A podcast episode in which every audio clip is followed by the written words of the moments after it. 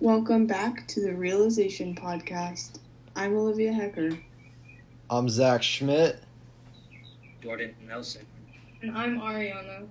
That was a beautiful introduction of Four Seasons Violin Concerto in F minor, octave number four. Very honest and quite lively. Hey, you know what this music reminds me of? What? Beauty? The 7 Eleven music, like they blare outside. Oh my god, I know exactly what you're talking about. They're always playing classical music in 7 Eleven. Yeah, I think it's to scare the homeless people away. Like, you know, I haven't been to 7 Eleven in a couple of years now. Like, it's been a long time. Well, we haven't been a- anywhere in in a long time, considering the pandemic. I mean, yeah. uh, We've been out of school since, like, what, March?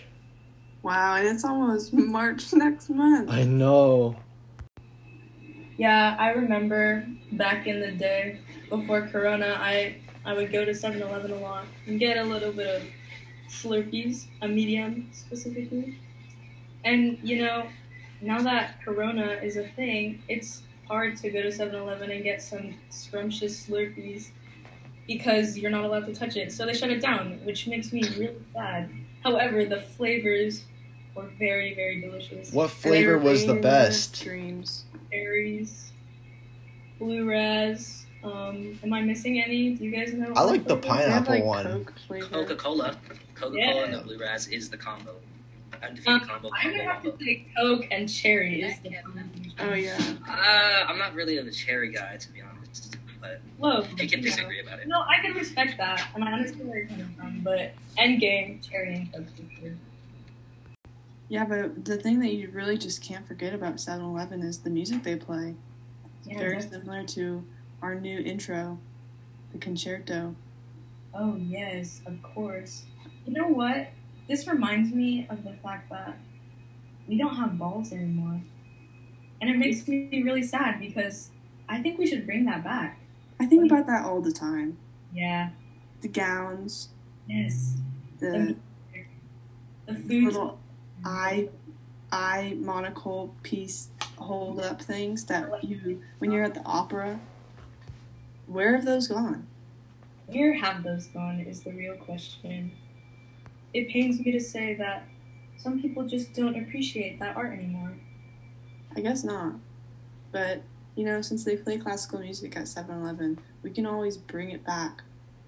Yes. Once, once we can go to 7-Eleven, Yes. can listen to the classical music. if a ball was a thing, what do you think he would wear? Wow. Okay. Well, do you know what the best just dress of all time? Yeah.